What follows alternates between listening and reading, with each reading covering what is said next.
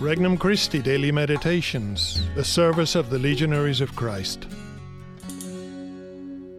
An R C Meditation for January twenty-fifth, twenty twenty-one. Feast of the Conversion of Saint Paul, Apostle. Caught by the Mission. From the Gospel of Mark, chapter sixteen. Jesus appeared to the eleven and said to them, "Go into the whole world and proclaim the gospel to every creature. Whoever believes and is baptized will be saved. Whoever does not believe will be condemned.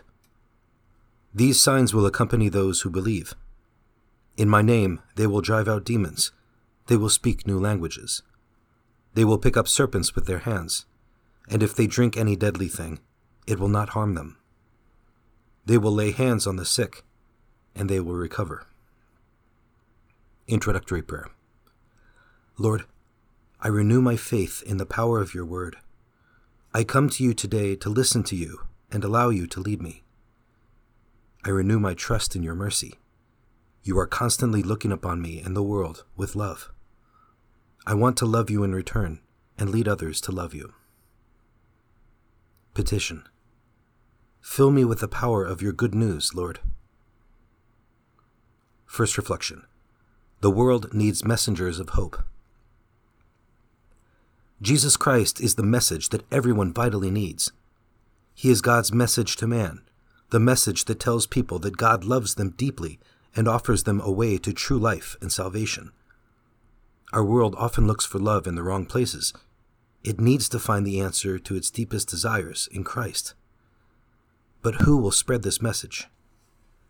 Those like Saint Paul who take Christ's love seriously and see that they, too, can become messengers of hope. Am I meant to be a messenger of hope? Second reflection. God acts powerfully in those who trust him. Saint Paul is an example of what God can do through someone who trusts in him. Saint Paul valued the grace Christ gave him. He put his life totally in the hands of Christ and was not afraid to proclaim him to everyone he met.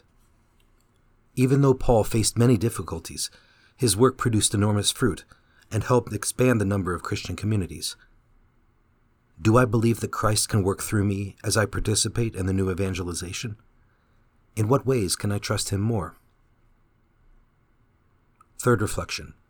Our opportunity is now. Saint Paul and the first apostles did not wait until all the circumstances were right before beginning evangelization. Once Christ had touched their lives, and once he had given them the command to begin, they began right away. The Church has asked us to begin again today. Like Saint Paul, we must feel that the fire of Christ's love impels us. We cannot wait until the circumstances are favorable. We must do whatever we can now. We have already experienced Christ's love. Why are we waiting to share it? What holds me back from a greater surrender to the work of evangelization? Conversation with Christ. Lord, like Saint Paul, I have been touched by your love, and I have heard your command to go out and spread the good news. I renew my trust in your companionship, and I resolve to do all I can to bring your gospel to others. Help me to keep my eyes on you.